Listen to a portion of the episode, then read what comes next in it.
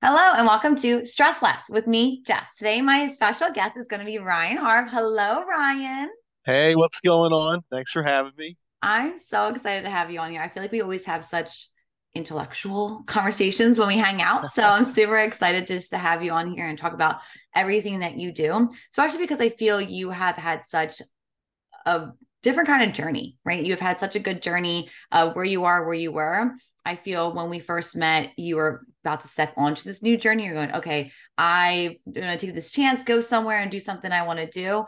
Um, so I would love to tell people first, you are a talent manager. So you help recruit, all that kind of fun stuff, which we'll get into.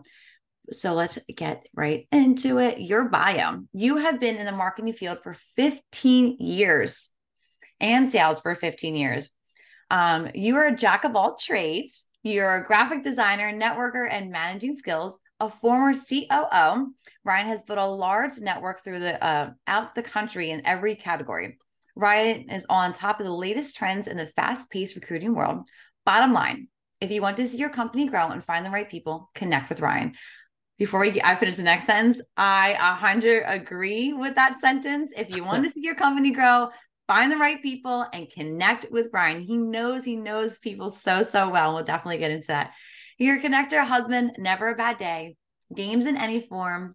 Go uh, go giver, shaking hands and building brands. Oh, I like that. Shaking hands and building brands. So Thank cute. You. All right, Ryan, let's get into it. So you went from graphic design, networking, you're in sales and marketing for 15 years Tell us how you became a recruiter and a talent manager where you're at now. Yeah, you know, um, it's funny. So it's it's the the old school classic. Uh, you know, uh, build the network and let them help you, right? So you know, I was, uh, you know, my background is in in games, so I was a designer um, making video games, and I was in the game industry for many years. Um, and I then kind of transitioned to print design, and then moved into the branding and marketing space, doing like national campaigns you know, times were tough and kind of was let go, sat on the on the bench for a little bit, and you know, kind of had this uh, amazing opportunity to kind of figure out where and what I want to do. So I didn't really announce it to the world very much, and I just kind of spoke with some people, and you know, I had some opportunities um, appear just from who I know and people talking to other people, and um, kind of letting people know as a free agent, and um, you know, one of my managers that I work with, I've known for many years, and it, you know, I originally reached out to them to kind of be like, "Hey, like maybe you could find me a gig," and they were like, "Hey, maybe you come work for us." And it was never, uh, in you know, it was never really the game plan. I mean, I mean, I, it obviously makes sense. A guy who's in marketing and branding for many years to be a finance and uh, accounting recruitment, you know, talent manager. You know, obvious transition, obvious transition. But you know, part of it is allowing the network that you build to kind of help you with the next steps and what your journey looks like. And you know, when you build the network and you know so many people, yeah, I, I was kind of doing this job, you know, already kind of unofficially. Like when people would lose their gigs, I would like know people and I had email blasts and you know connections and I would put them out there and vice versa when companies were looking for people I would put it out there and maybe find some people so I was kind of already connecting people with jobs. So it kind of just made sense to have, you know, the structure and the systems and the processes and the, the constant training um, that Robert Half brings to the table. So I couldn't be happier. So. So cool. I think you really, in so many ways, in that story, showcase the importance of networking. But tell me if you agree with this. I feel like networking gets a bad rep because I feel a lot of times people want that instant results or they feel like they're just being sold to, or they feel like they're yeah. being too selly. I think there's so many different reasons why networking gets a bad rep. Can you explain for listeners that are not in the networking world and yeah. business owners that are maybe trying to learn the best way to network? Can you explain really what networking is?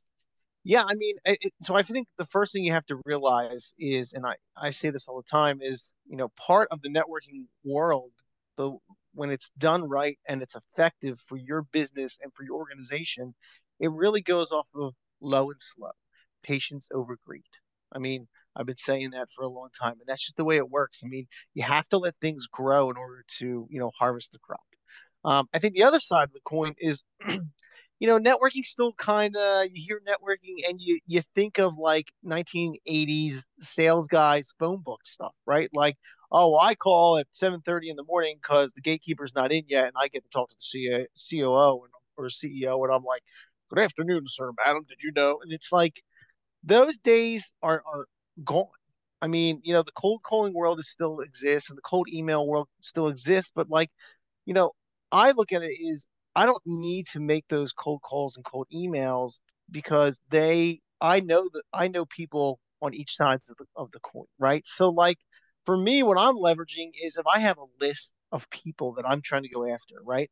I'm going to go through, utilize LinkedIn, uh, utilize my email chains, my text chains that I'm friends with people in my phone with, and kind of put that out and see if I can turn stuff super cold to to lukewarm just by knowing someone that knows someone, right? And I think what people get a bad rap on is that they've gone to a couple of events and there's card slingers and card flingers that are still out there that are just flinging cards and you know hitting their quotas that they went to so many events a week and they they got so many cards in their pocket and then the the initial email is like you know, uh, we should we should tag up like rates have never been lower, things have never been better. Like, you know, my emails are all the same. It's like, hey, it was, it, I, would love to set up a time to chat, get to know each other a little bit better, and maybe you know discuss some opportunities to make introductions and, and see how we can help each other out.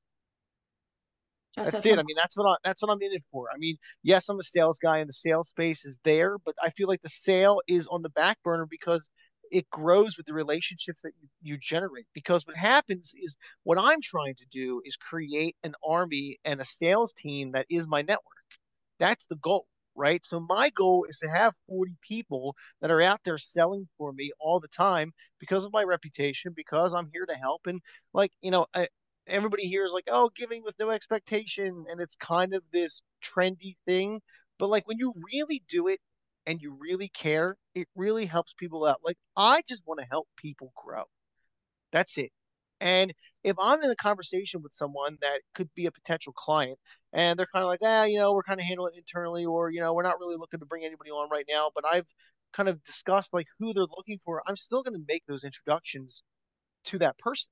And like I've had it happen many times where I'm like, all right, well, you know, I'll, I'll reach back out in a couple weeks and maybe we'll see what happens. But, you know, in the meantime, I want to introduce you to X, Y, and Z. And they go, oh, well, thanks, but we're not going to move forward with the, with the deal. And I go, it doesn't matter. Like you should know these people. They can help you grow. I can help them. They can help you. Everybody wins. Because like, you know, if you think about it in the long term, like in the recruitment space, people are just trying to get that business and then move on to the next person. Like if I'm making introductions for people that aren't doing business with us, when that need comes up, I'm top of mind. Just the way it works. I think there's so many things that you said there. So one, networking isn't just cold calling, right? There's a different way for that. It's making relationships and relationships that stick. And when you actually make that relationship, you're growing, right? So it is mm-hmm. a slow and steady thing for sure. But look what's happened when you've done that. You've able to, okay, so like you said, maybe the deal is not going to close, which happens to all of us. You know, you have yeah. great conversations. You're like, hey, not something we're able to connect on. That's awesome. But I know during our conversation, you mentioned X, Y, and Z. Let me give you these resources because I know and like and trust these people. So let me put them in your hand without anything in return because I know I'm, like you said, I'm helping those people out who eventually down the road might help me out. Or like you said, when that something comes up later in that business deal, maybe it doesn't work out, you know, or later they're just like, oh, he wasn't pushy. He wasn't salesy. He still yeah. wanted to meet my needs. He still listened. I've and- also stayed with people through jobs. So I maybe didn't get a, a, a job order from them when they were at company A, but then they moved like a year later to company B, and I have a brand new person that I don't even know who the company is, and that person's reaching out to me because their needs are needed at the new company you just never know how it's going to work. So I think just like you said, building that relationship because you never know if it's going to be a now thing. And I think going back to what I was saying in the beginning, a lot of times when people want the networking, they're going, well, I want that instant sale. And that's just not how things work. Like you said, now yeah. I have an in in this company that I didn't have an in before a year ago and I actually have a legit in. It's not, he knows me by name. Like it's all that. I think another thing with networking is the fear of walking up to someone saying, Hi, I'm Jess. Yeah, right? let's talk about I think we should definitely hit if we're going to be talking about networking, let's do it. You're in that room. Let's just even do a luncheon. We don't even have to do sure. the happy hour. Let's do a luncheon. You're going to luncheon. You don't know anybody.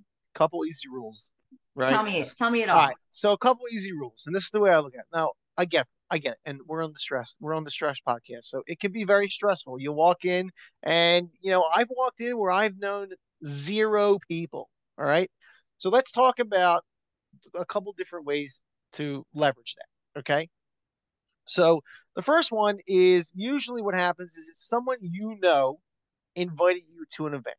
Okay, that's the easiest situation, right? So if I know Jess and Jess obviously knows people in the room, well, Jess, I hate to break the news, but you're babysitting me a little bit. So I'm gonna walk around with you. You're gonna wingman, like, hey, you know this person, wingman all day, right? The best case scenario.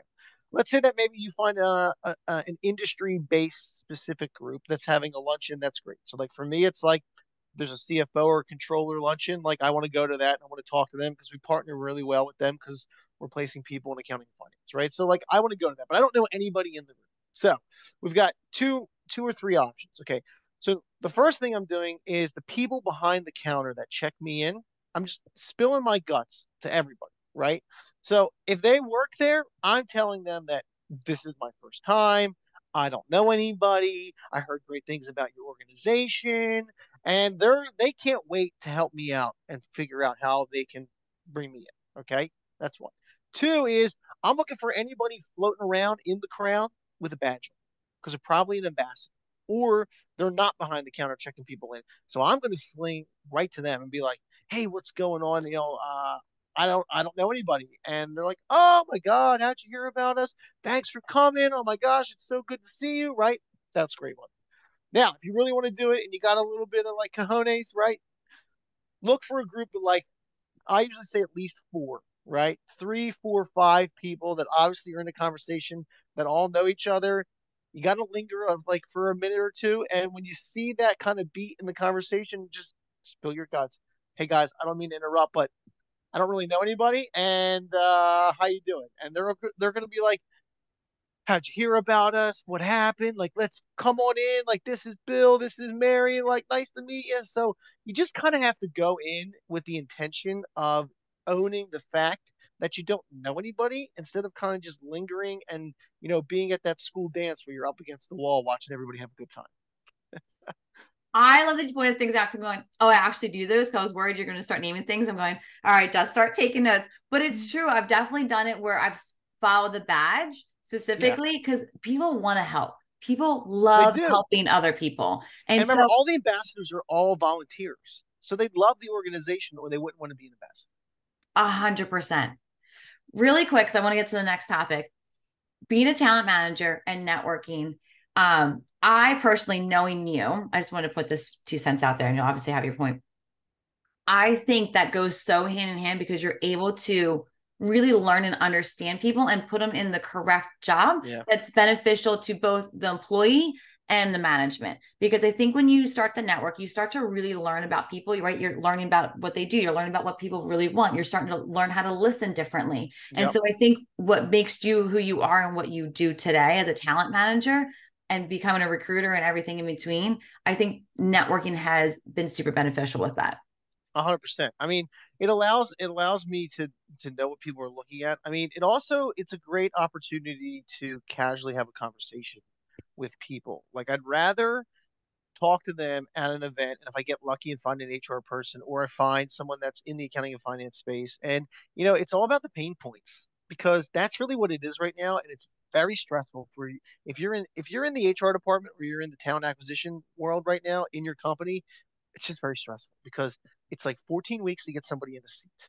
all right from like the minute you realize like we need to hire somebody to the minute they start it's about 3 months but mm-hmm. it's really not because that person most likely that you have to replace either quit or was fired and there's probably about eight weeks of them not doing their job so now your entire division of whatever part of the organization you're in is overworked stressed out you know everybody's like losing their mind because there's so much work to get done so i mean that's where we come in to help right is that we can we can, I mean, you give me a job order. I have, we have AI that we created internally in the system and I go through and within eight seconds I have 20 candidates available for your position. Yeah. You know, I mean, it, it's it's just it's so much work because you know it's it's feast or famine that for the people that come in, and then it's also doing all the background checks and then interviewing and then all the references. So it's it's just it's a stressful time to be hiring people because it's very hard to find good talent, honestly. Oh, for sure. So you're talking about stress when it comes to networking, when it comes to you know being a talent manager. And to me, what I hear is a lot of balance. So how do you feel you manage the stress with work and your day to day life? Yeah, I mean, uh, I uh, I have a superhero power called uh, turn off, and I clock out. Um, I think now more than ever, you have to clock out, especially with the hybrid world, and some people still working fully remote. Like, I think the first thing is if you're if you're still working at your kitchen table, you need to figure out your situation. Like you have to upgrade yourself and give yourself an office because you need somewhere to go in and then be able to physically leave that that space, right? Because when you see the kitchen table, you just think of work, and now you're just like, oh, I should do those emails real quick and get them done. Um, I think it's also important to understand that you know in the life of a biz dev person such as myself, you know we have a very stressful world that we live in because our job isn't easy. I don't want to say easy. It isn't as task oriented as other people's are, right? So yeah. like when you have certain divisions of companies, you know what your day looks like every day. Like when I wake up in the morning, I can go down 25 different routes every day. And it's like, you know, we're all like, you know, Captain Start No Finish, right? So like start, go over here and then come over there, and then you're like you're done for the day. It's like 5:30, and you you click out Outlook, and it's like you have four emails that you didn't send. You're like, oh my god, I didn't send those emails. You're like, so then you're back into here, right? So I'm I'm a list guy, so that's really what helps me out. Like I have to write it all down because if I don't, then I'm just I'm kind of all over the place.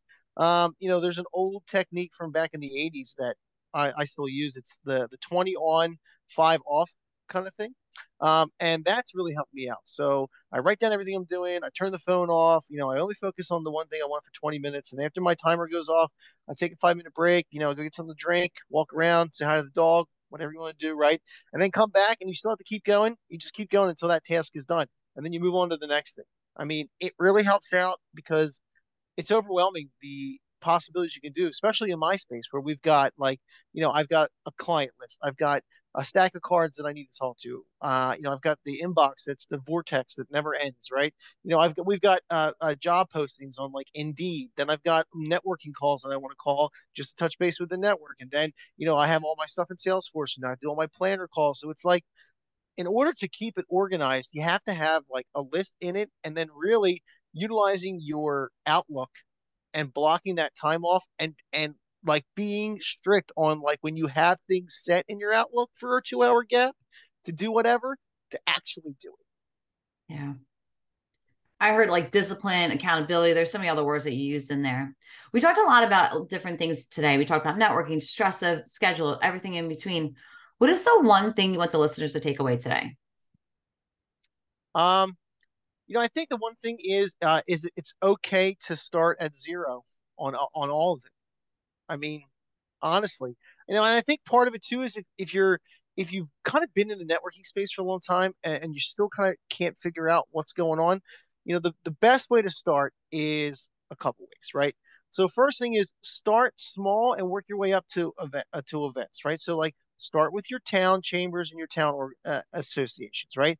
Then move into your county stuff, right? Then move into your regional and your like industry specific, and then maybe your statewide stuff, right? Because what you'll see is that if you kind of hang out in these small little chambers where there's under 300 members and they're all in the same greater area for a town, you're going to start seeing people that are in that county overlap into the county chambers. So when you walk into places, you're going to start to be able to know people, right? That's part of what we talked about earlier. The other thing is, is it's extremely important to create a crew and a squad. Okay, so your your crew is like basically everybody that is affiliated in your transaction. So when I close a sale, there are like seven or eight people that can benefit from the fact that I have a new client based on what I offer and how they can assist, right? So that's easy introductions. The other one is your squad. Now your squad are people that are not affiliated with your organization at all. They can they can be, but really people that you've become friends with right? That you have like a text chain with, like eight or 10 people that are just networking people that you're friends with. Those people are great opportunities to be able to use as introductions in the beginning days. So, like if I'm meeting Jess for the first time and I only have a small network and I want to like show her some value, like I have five or six people that are just good networkers or people that are looking to do the same thing that are easy contacts to get them out to them. And I think that's the best way to start. And it's okay to have nothing because it takes time to build it. Like we said earlier, right? Low and slow, patience over greed. I love it. So for the listener that's, you know, taking down all these notes, what is the best way for someone to contact you? I feel like I already know the answer, but tell me the best way for them. Yeah, I mean, LinkedIn is the best way to go. So you can just see me on LinkedIn. Uh, where's Harb? Uh, check me out on other social media platforms. Uh, I'm on uh, YouTube, which has a lot of my uh, my other interviews and uh, podcast stuff. So let's connect. Let me know if I can help. Awesome, Ryan. Before I let you go, it is time for the lightning round. Lightning round. Are you ready? I am ready. Let's go. Okay. Are you a morning or a night person? Uh, I'm a night person. A night person. Do you like salty or sweet things? Uh, salty. Salty. And do you have a bucket list? A bucket list? Uh, not really. Uh, my bucket list is uh more of my uh play uh play games and read books in my library of games and books. I would say so. Sometimes and, it's good just to buy games and books to have them because eventually you'll be able to read them or play them at one day. With that being said, that was my next question. What is your favorite board game? Ooh, favorite board game. Uh well, uh no pun intended, but I love Pandemic. It's one of my all-time favorites. So and what um last one, what never fails to make you laugh? Oh, always sunny in Philadelphia. the best show of all time. Oh my goodness. Ryan, I can't thank you enough. I know how busy you are, so I appreciate you taking the time out today. Thanks, Jess. It's great. I really loved it.